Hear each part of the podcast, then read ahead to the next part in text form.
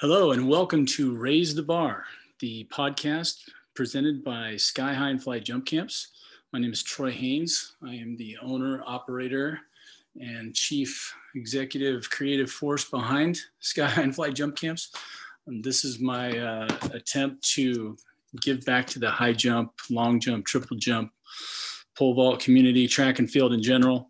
Um, it is my passion and desire to talk with um, other high jumpers, trainers, coaches, anybody who has been anybody who has had success jumping, coaching, training athletes at the highest level high jump, long jump, triple jump, pole vault. We'll throw in all kinds of other stuff if it ever comes up.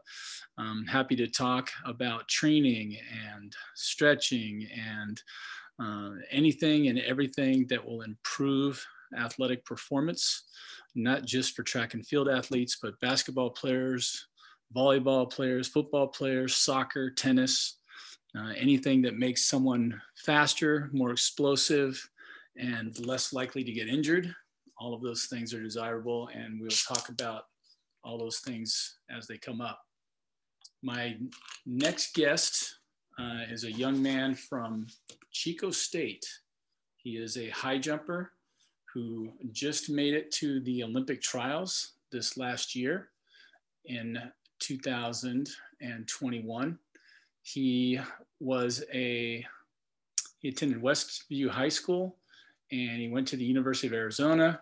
He went then to a junior college for a year and he's been at Chico State for two years. Um, and he just has cleared seven, five, and three quarters and made it to the Olympic trials this year. And we are going to talk with Tyler at some length about his career, um, where he's been, where he's going, uh, what he's doing with that thing now that he has uh, made it to the Olympic trials. Uh, we'd like to find out firsthand how the Olympic trials were. Um, that is one of my uh, goals back when I was training. Uh, I was a UCLA high jumper in 1984 my second year at UCLA, I jumped seven two. Uh, the Olympic qualifying height that year, I think, was seven four and a half or seven four and three quarters something like that. And um, I didn't make it that year, but it, it wasn't really on my calendar that year because that was the first year I jumped over seven feet. I didn't really have the goal of going to the Olympic trials. Um, in '88, however, uh, I did, and the qualifying height had gone up, and I was still training like crazy and I never quite made it to that one. I continued to train and tried it in 92 and didn't make it then either. So um, you're talking with someone who desperately wanted to go to the US Olympic trials and was never even able to make it. Um, and today we are going to talk with someone who decided to shoot for that particular goal and got there. And so we want to find out how that was. Um, I'm sure it was exciting and fun, but we'll find out all the details when we get to talk to Tyler here in just a minute. So we'll be right back with Tyler Arroyo from Chico State. Day, some. All right, all right. You're fading in and out. Getting there for a second. Um, I'm looking at my notes. I got the, the stuff that you sent me. um, I, I tend to piece these together a little bit after I might edit out any kind of you know dead spots or if I'm sitting there fumbling over my words or whatever. But um, all right. Well, hey, um, this is uh, welcome to Raise the Bar, the podcast from Sky High and Fly Jump Camps. And uh, my guest today is Tyler Arroyo. Um, Tyler is someone I just, we met on Instagram, right? For the most part. I'm not even sure who followed who or what, but I did remember seeing some of your jumps and uh, reading some of your stuff and, and looking for videos. I'm always looking for jump videos. And um, you, he was gracious enough to get back to me I requested, you know, hey, I'm looking for current athletes who took part in the Olympic trials. This is what I sent him. Would like to be part of my Raise the Bar podcast, and he just jumped right in there. So um, here we are. And uh, Tyler, I I, uh, I had a chance to to look over what you you uh, sent me, but uh, it always sounds better coming from you. So, uh, where did you uh, grow up? What was your athletic background? What kind of you know sports did you do? And how'd you get started on this road to the the Olympic trials in the high jump? Yeah, absolutely. And uh, yeah, thanks for having me on here. It's always good to see uh, people that have a appreciation for for coaching high jump. So I see in your hmm. Instagram you always show all the different drills and, and stuff you do. So it's it's uh, cool to see. Um, but yeah, so I uh, got started. Um, I started actually my junior year in high school. Did high jump. Did uh, uh, got six one my junior year, so so pretty solid for first year. Uh, and then I had a, a massive leap in my uh, sophomore year. Um, and honestly, it was mostly due to just like taking it more serious. And I did. Uh, I had a private coach over the summer, and then before my um, before my senior year. So I know I, believe you do private coaching and things like that. So I do I do think it's a it is a big help to get that coaching in there. And I had that leap, got six nine, then went to University of Arizona for two years. Um, ended up getting six eleven there, uh, and then uh, I wasn't able to keep my grades up there. So I came back and did junior college back in my hometown, San Diego. Uh, ended up getting a, a PRing at seven one there. Uh, but I had maybe I think just two attempt two jumps at seven feet during that year, um, and then ended up getting my associate's degree there, moving on to Chico for the last two years of my college career, um, and I ended up getting seven two and a half, and got a third place at um, both years in uh, nationals. Um, and then yeah, just finished up just recently my my first unattached year uh, and just had a, a, crazy breakout season that I that I uh, never expected. Ended up getting 228 meters or seven five and three quarters. Wow, seven five and three quarters. So, um, questions along the way. I, I just get. I was I gave everybody a, a send up at the beginning before you called, and I was talking about the fact that I tried to make the trials. You know, I was a uh, similar path. You know, I started jumping a little bit younger than you did, but in you know in high school I was you know, 210 you know, went to the state meet and all that, and then went off to UCLA. And, you know, my, my first year that I jumped seven two was in 84, which was the LA Olympics year. And uh, the trial height, I think, was seven, four and a half, I want to say, or something like that. And it wasn't even on my radar. I mean, I did not have any idea that the Olympic, I knew the Olympics were coming, but I didn't picture myself as a part of it. So I was still trying to clear seven foot, you know, for the first time in college. And that year ended up jumping seven two and towards the end of the year, you know, after Pac 12s and everything, there I had some friends and, and other athletes who were like, Hey, you know, the Olympic tri height's only seven four. You've already jumped seven two. And I was like, Oh, okay, great. You know, let's give that a shot. So I went to a couple meets, didn't work out, you know, and then four years later, I was more about it. You know, I really wanted to train and, and try to get there. And unfortunately, here in the US, the trial height just kept going up. So it went from four and a half to like five or five and a quarter, or something like that. And, you know, so I was never even able to get there. So right now, just you know, tip of the cap, and you know, so much respect for anybody that has been there and you know, uh, got to jump there. So you jumped five and three quarters. What was it like going to the trials when you actually got to jump? Yeah, I appreciate it. Yeah, it was uh, a crazy experience because it really was kind of you know that same situation where I didn't really picture myself there um, and then just had a breakout season. I was like, wow, I, I actually have a shot here. And uh, I think I ended up going into it with my PR being like fifth best. Wow. Uh, and so I, I was really uh, excited. Um, went to just flew up to Oregon with my family, um, and then uh, we uh, went to prelims. It was really hot at the trials. It was like unusually hot. There's a heat wave at Oregon, but um, ended up making it through. First attempt at 216 and then second attempt at 219 and that was good enough to make it through nice uh, yeah so then uh yeah i mean i'm not usually too big of a fan of prelims just because you know it's you don't have a chance of getting your pr uh, so it's not as fun it's kind of just like a more of a relief to make it right. uh, but it was cool, cool to make the finals um, and just a just really crazy experience to see the stadium uh, and all the other just elite athletes there um, but then finals the what was that? There was it packed with the COVID thing? Was it was it still? And honestly, it was it was somewhat packed still. Um, I think they sold like vaccinated tickets, uh, but it, it was cool because everyone was just reacting to every jump, which is you know yeah. not not it's not too often that people watch the high jump, right. uh, especially uh, you know coming from from D two. Yeah. Uh, where you know there wasn't always that much fans, but yeah, it was it was an awesome experience. Um, and then finals, it didn't really go as uh, as I hoped, um, but it was still just a cool thing to be part of. Um, I ended up uh, making my second attempt at opening height, which I believe was 216, and then a bar went up to 221. um, and I just uh, couldn't get my runway down. I I basically slipped on my first two mm-hmm. attempts.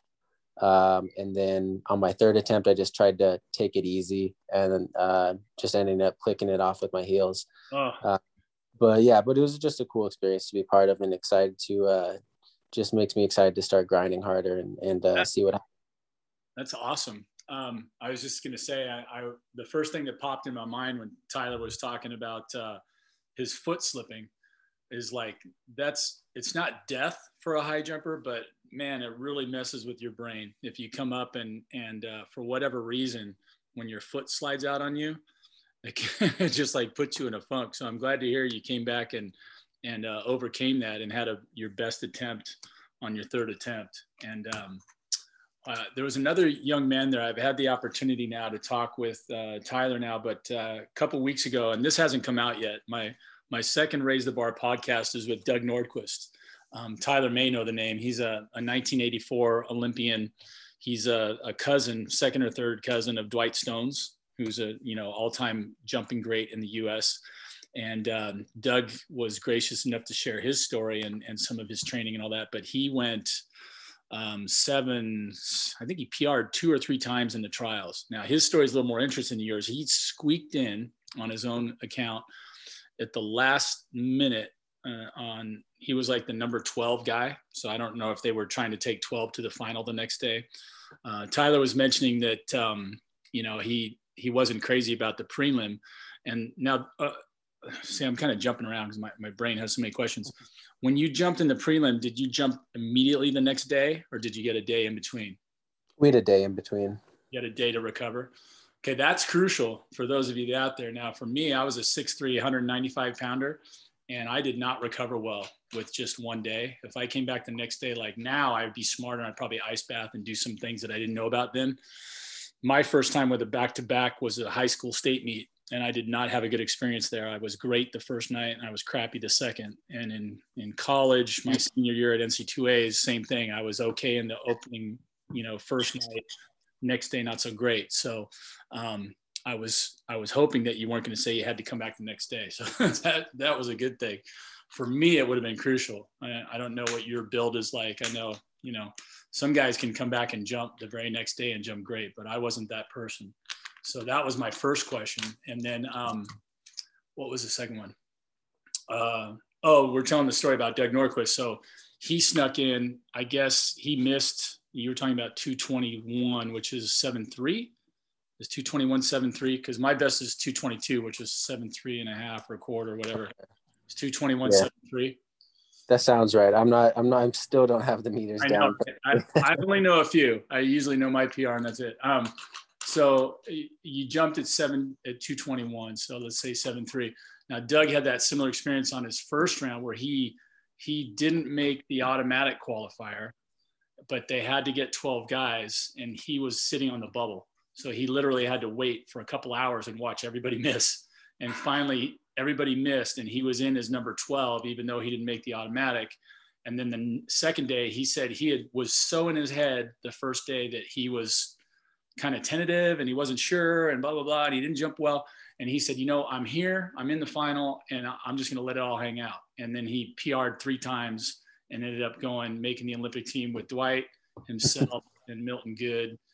And um, another guy that i have another podcast with still in production is um, leo williams who finished up as the alternate that year. So this has been a really cool run. I've got all these guys waiting. You Jumpman Wesner. I don't know if you followed him. You saw him there at the trials, right? Jordan. Yeah, he was there at the trials. Yeah, I follow him. Too. He's, uh, yeah, Love cool watching guy. his dunking from the free throw line and all that stuff, right? Yeah, he's insane. Yeah. So how about you, man? Does does there any basketball background there? Can you can you tomahawk it from the free throw line or what? No, you know, I, he's inspired me a little bit to uh, to start trying out some dunks, but uh, I'm I'm definitely not as good as him. Um, but uh, no, I just play basketball for fun. I uh, you know, I don't, I can't dunk as well. I'm, I'm six feet, so I'm a little bit on the shorter end for for wow. high jump. So that doesn't help. Um, but but yeah, I definitely love to to go play basketball occasionally. Yeah, well, I, my opinion of that, I, I may have shared it on this podcast before, but basketball, playing basketball, and you know, training for basketball are very similar to what we do in the high jump. I mean, it's you know, in a way, it's got a few endurance elements into it. Is that as you're playing it, you're jogging up and down the court, blah blah blah. But when it comes to you know straight up speed and a short sprint and then a jump and all those things are you know very similar um, i want yeah. to branch out with you a little bit tyler and talk about um, your training you mentioned that you're just over six feet um, my another thing that I say to my kids all the time, I goes, you know, real high jumping starts happening once you can jump over your own height. so, you know, some of those I said, hey, when we start jumping over our own heads, you're you're a real high jumper. um, from six feet up to seven five. Now that's a foot and five, almost a foot six inches over your head. So that puts you up there in some rare class. Um, the the two top guys that I know of was um, a guy named Franklin Jacobs who was jumping back in the 70s, like 1976. He was five, I want to say five seven and a half, and jumped seven seven and a half. So he jumped two feet over his own head. And then um, another name Tyler might know. You're you're a younger man than I am, so I know all these old people. Uh, Stefan Holm jumped seven. Oh, yeah right? And he's 5'11. So there's two guys out there that have jumped two feet over their own heads. But Tyler's got to be up there in those standings with uh, a foot and six inches over your head. So you- yeah, there, there's that one uh, guy. I can't remember his name. Ilya, I think he he's the uh, five foot ten. He's the world lead right now. He that guy is insane too. But um, but yeah, I mean, I never. Uh, I mean, I can't complain. Six feet's not short, you know. So uh, it's never never been too much of an issue for me, at least. Jumping a foot and a half over your head, that's amazing. So here's what where my interest is is just hugely peaked. Um, number one, you're talking about your background and you know high school, and some of you are out there going, "Wow, six nine. You know, maybe in high school you jumped higher than Tyler. You know, and you go, "How did he? How did you go from six nine in high school to seven five and three quarters? Like you said, had a breakout year. Who are you training with? And what were those big breakthroughs? Like how did how did it happen that you went from seven two and a half to seven five and three quarters or whatever?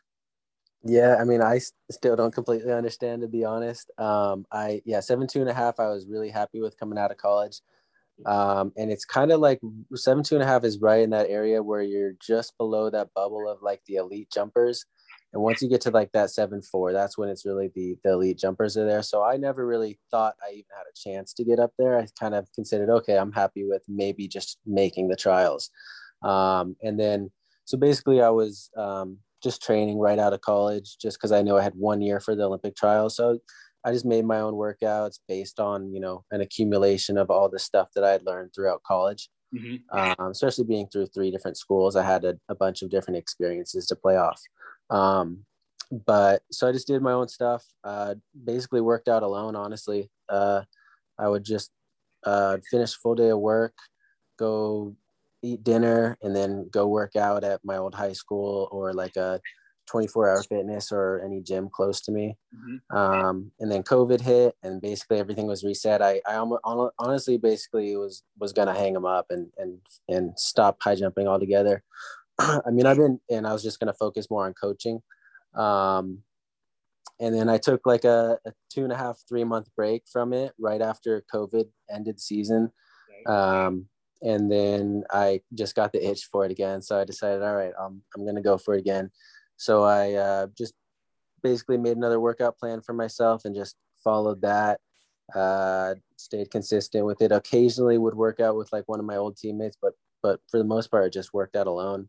Um, mainly, mainly doing, you know, a lot of high jumping when I could find a, a pit and then plyos and, and short sprints and some weight stuff. That's the main bulk of it.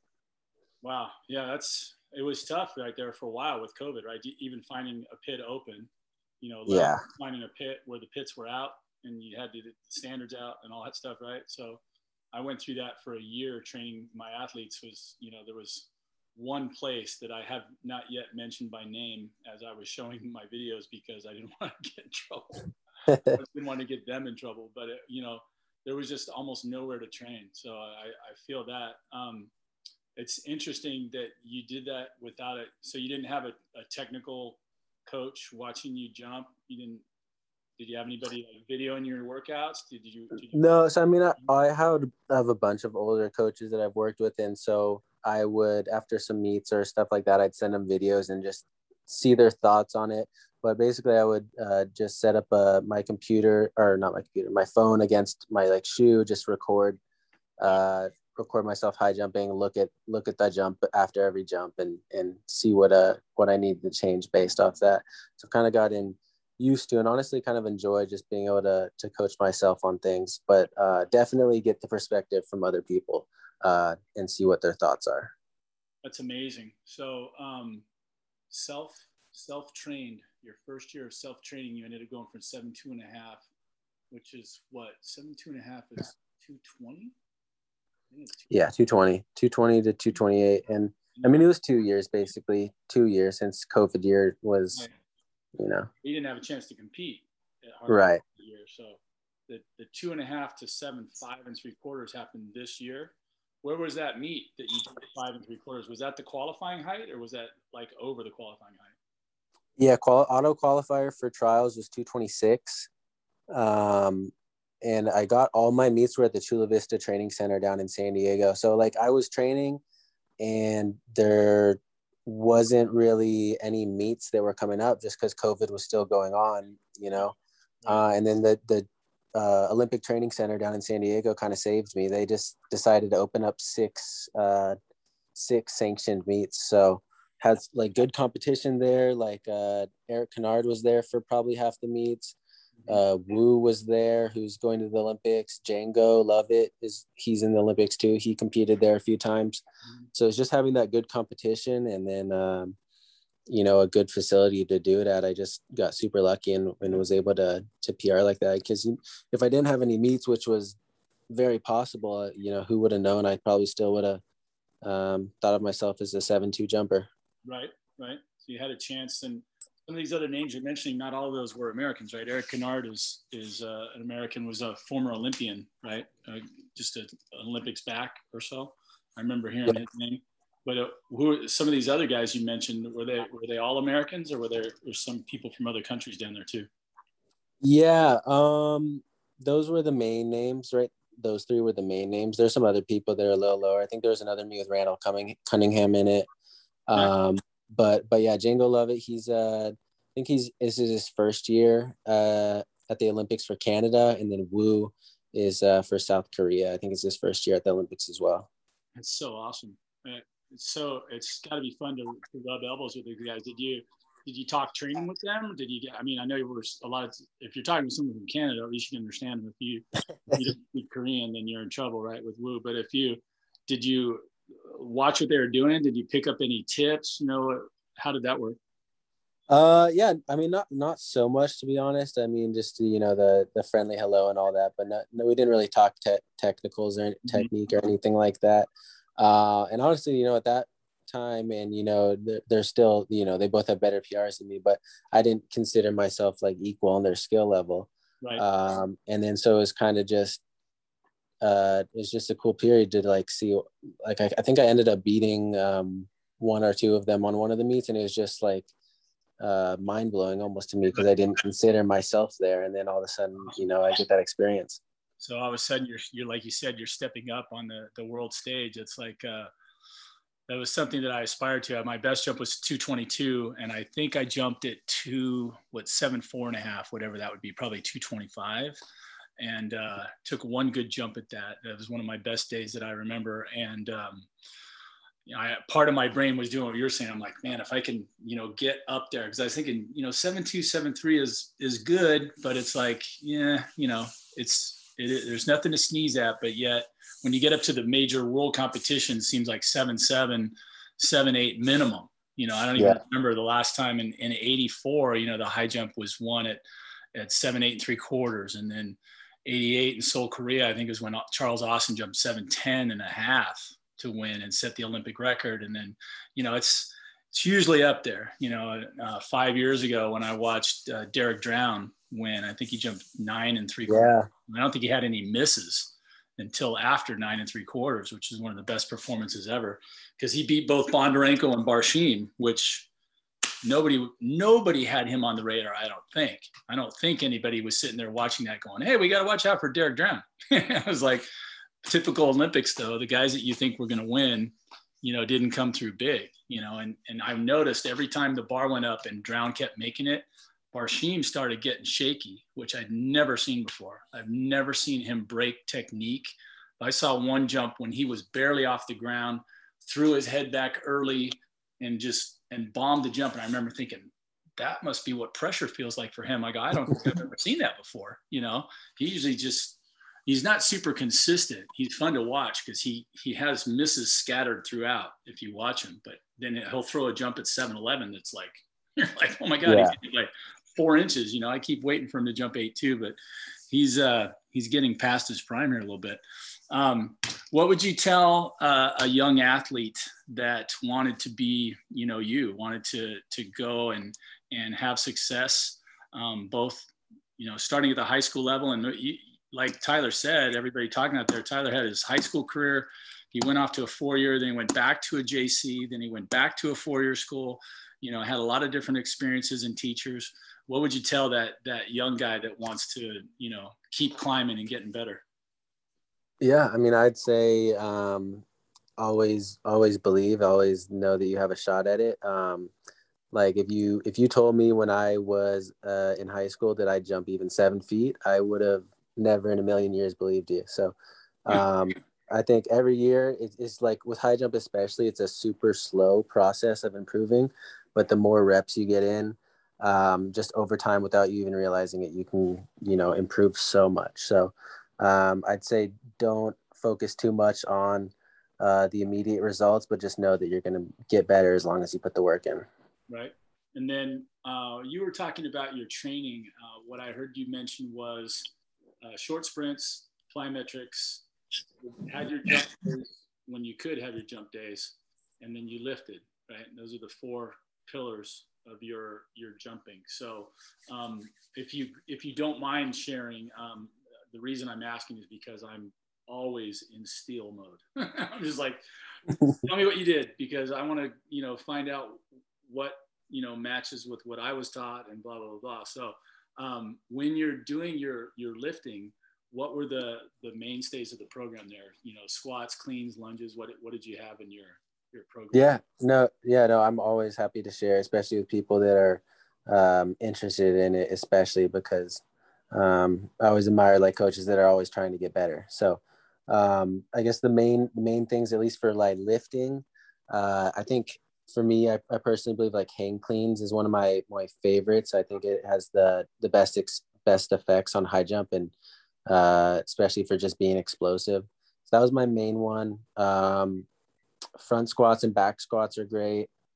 Um, uh, jerks are good. Um, so just the the push overhead part of the push, like a when you're saying jerk, I know there's a yeah and then the jerk is putting it overhead, right? So kind just of like the jerk, just the jerk part, yeah. Over your head, right? Okay. Yeah, I generally separate those.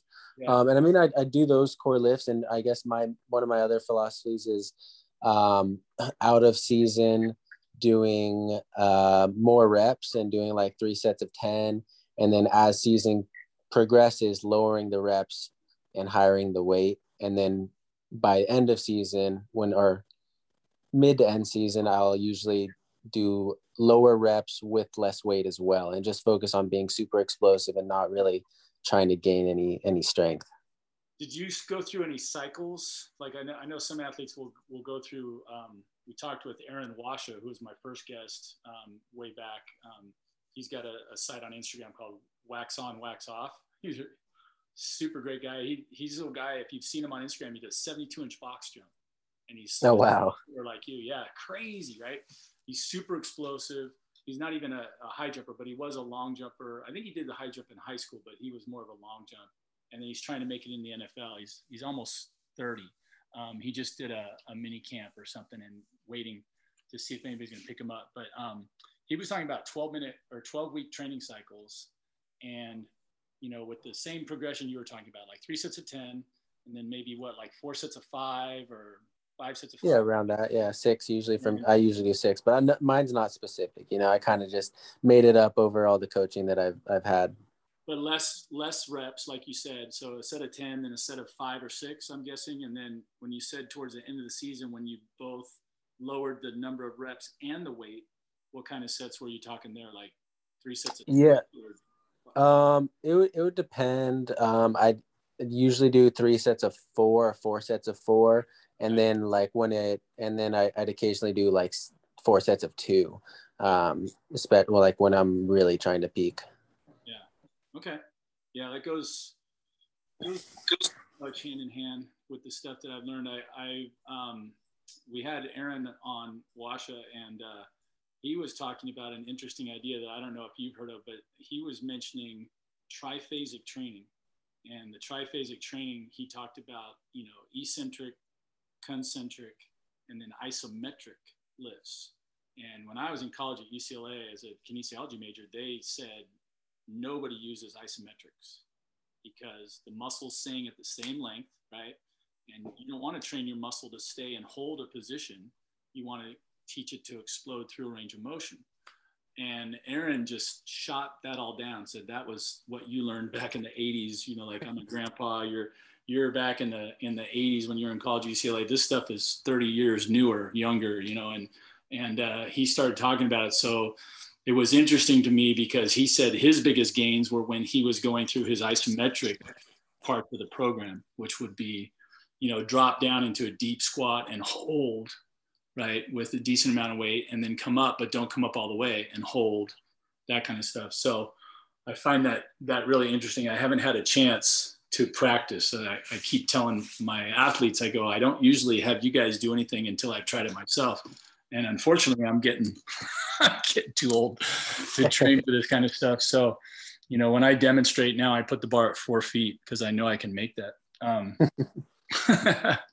but um, uh, what else do we have on on the hook here? Um, tyler i'm i'm so great thankful that you were gracious enough to spend your time with us. Um, what else? I wanted to talk lifting sprinting. Oh um, what do you what would you say to uh, young athletes too? I, I'm, I'm constantly preaching with my kids um, visualization right? Uh, dwight stones was one of the, the i would have to say one of the first that used to preach it and do it. Like if you watch his old films you could see him you know doing his lean progression maybe his stride progression. Sometimes you could see him picture his arm drive and his knee drive you know and i'm like as I was a kid watching that, I'm like, you know, somebody's like, what's he doing? I'm like, he's he's picturing, you know, what he wants to do. And you know, I started learning about visualizing and then the power behind visualization. You know, there's there's so many studies that have been done where uh, people show improvement in their technique and their performance with just visualizing without even doing any other practice you know and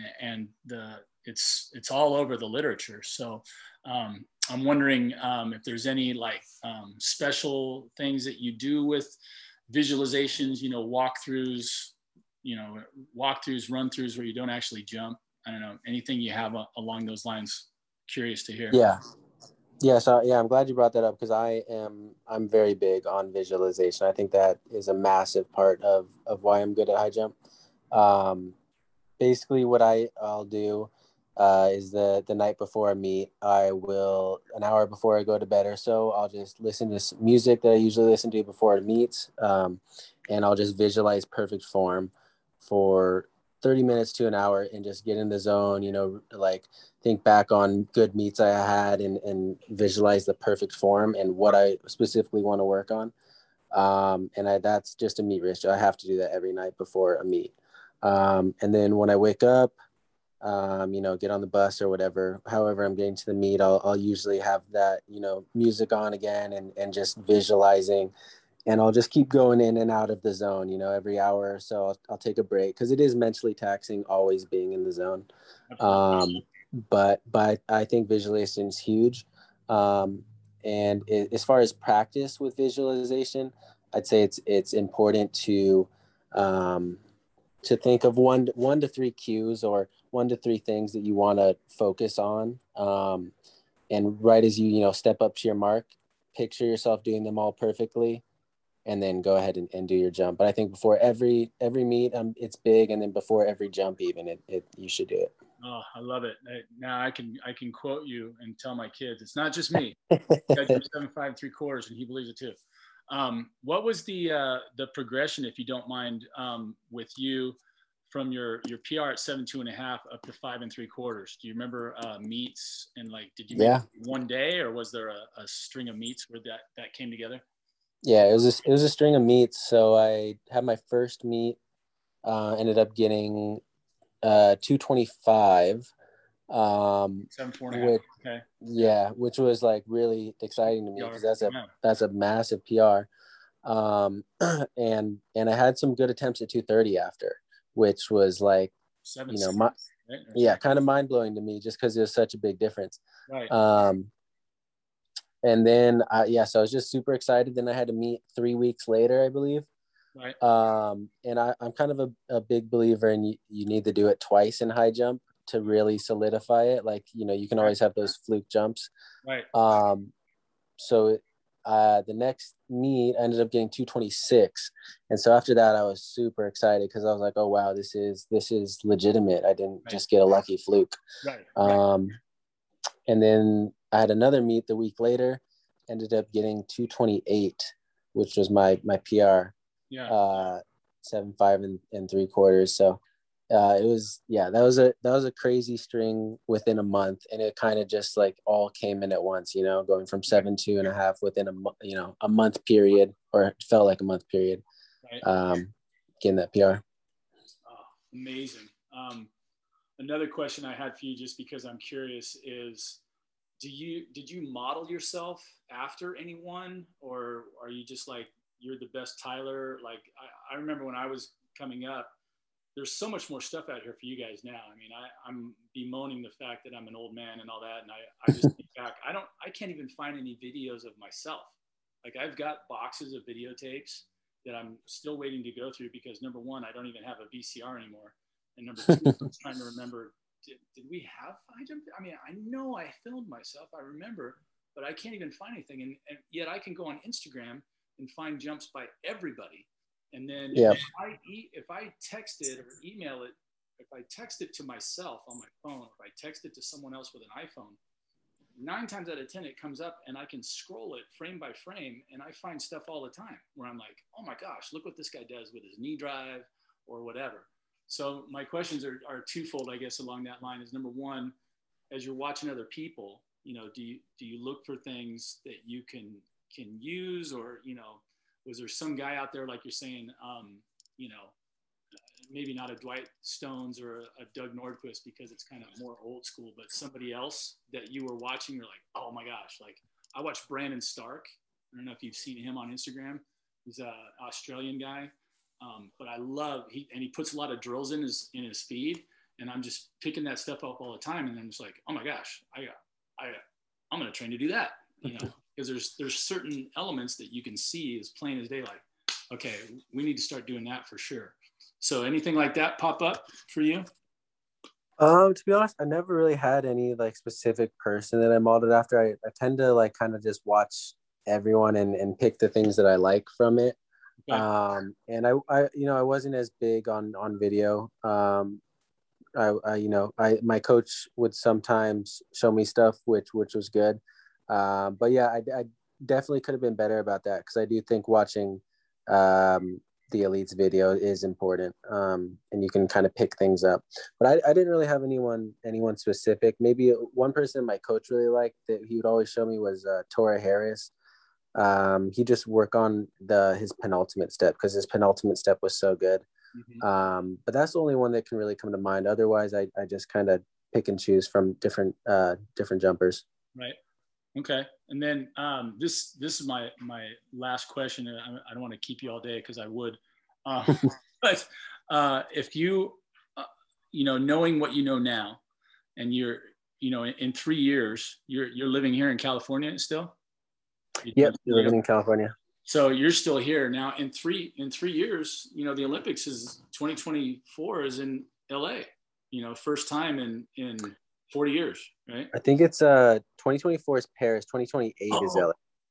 Well, that's that might be too long. All right, so throw the throw the LA part out of there. I, I can edit it out later as how dumb I am. Um, if uh, if three years now, are you are you ready to, to go at it again? You think you can hang in there for three years and and try for not just making it to the trials, but make it on to the to the U.S. Olympic team, 2020? Yeah, absolutely. That that is the goal now. Um, the goal out of uh, college was to just make trials, um, and then you know after this year, I just came to the realization that I have a shot at the Olympics. So um, I would uh, I'd be mad at myself if I didn't go for it um, while I can and while I'm still young. So I'm yeah definitely gonna go for it. Uh, you know, facility use was just so difficult this year. Um, just b- bouncing around to random places that I could find. So uh, I uh, found a good setup for next year. I'm gonna have a nice facility to train at uh, and coach at too. Um, so I'm I'm super excited to just really really grind and, and focus on it this uh, this next year and then all the way till paris awesome yeah well with jumps like seven five and three quarters start jumping you know seven six seven seven all of a sudden you're at uh, you know the national championships and i'm sure they're going to start talking to you about you know maybe traveling and jumping at some of these other meets um, you know i always heard things about that when i was in college and i just didn't have the you know, I don't know, the wherewithal or whatever. I, I remember thinking, well, you know, you're only jumping seven two. You, you, I have no idea how I would travel on my own or do that, you know. And and you hear, well, you go over to Europe and there's just money. You know, almost they're throwing money at you out of the stands, you know, because they love track and field over there. You know, one of the things I, I keep moaning about over here is the fact that, you know, track and field's like the the redhead stepchild of all the sports. You know, I mean, oh yeah, and field is even on top of that. Yeah, I mean, every four years, everybody gets into it because of the Olympics. But most people, when you sit there and you go anything about track and field, I mean, they might know a sprint here or there, but they don't. You know, there's there's so many events, but it, it's covered poorly over here, and a lot of our rich traditions have just you know seemed to have gone away. So, but it'd be it'd be awesome to see. Uh, see that name Tyler Arroyo pop up on. You know, well, I was one of those people who used to find the results in the paper. You know, so you'd be looking at some meet over in Stuttgart, you know, or whatever, and you'd see a name, you're like, oh, that guy jumped seven five. That's pretty cool. You know, it's some indoor venue. You know, who knows where. Um, but it, it's awesome. You've got all these opportunities opening up for you, and uh, a shorter window because you went five years and now you get three years. But three years yep. is plenty of time, right, to get to get yourself ready. Yeah, but you know who like with that COVID year, I I was super pissed and like, or I don't know if I was pissed, but I was you know upset and, and sad about it. But right. um, who knows? I probably wouldn't have gotten you know that whole extra year of training to jump as high as I did, and I might have just hung it up there. So um, just might have given me the opportunity to keep it going. They say God works in mysterious ways, right? It must, must yeah. for you to give you that that extra year of training so you could jump and make it to the trials. Well, listen, um, Tyler, I'm gonna let you go, but I, I would be honored to uh, both stay in touch with you, number one, and just follow your career from afar. But since we're here in California, shameless plug, I just want to get down there and see you jump one of these days. So we'll have to see if we can work that out. Um, if you're if you're okay with that, I would like you said, I'm I'm always into stealing and watching and applying, you know, anything and everything. And if I if I had a chance to watch someone who who's been, you know, to the U.S. Olympic trials, I've had my chances in the past. I've I've trained and jumped against, you know, some of those people we're talking about. I've jumped against Doug Nordquist, uh, you know, when he was still at his peak, you know, able to jump seven, eight, and three quarters, you know, and the things that I've learned from him still are just like etched in my brain. I've, I've never seen anybody run a faster curve leaning at a higher degree of angle than I've ever, you know, with Doug Nordquist. When I watch him, I, I still try to train my jumpers to do that to this day, you know, and uh, so I'm always looking for those things. But um, all right, we are going to let Tyler go. I, again, thank you so much for your time, your energy, your enthusiasm. Uh, and wow, that huge jump, going to the trials and knocking on the door of the Olympic Games. We're wishing you the very best as you train for the next three years to go to London. Is it London or Paris? Paris. Paris. I'll get it right one of these days. Okay. And Paris should be a lot of fun. it should be some great scenery, and uh, it'd be great to see you get over there, Tyler. Yeah, appreciate it. Yeah, always always good to talk high jump. You don't get to do it too often. Right, right. Well, that's that's what we're all about here on Raise the Bar. So, all right, we're gonna let Tyler go. Thanks again, Tyler. We'll talk soon. Thank you. Yeah, have a good one. All right.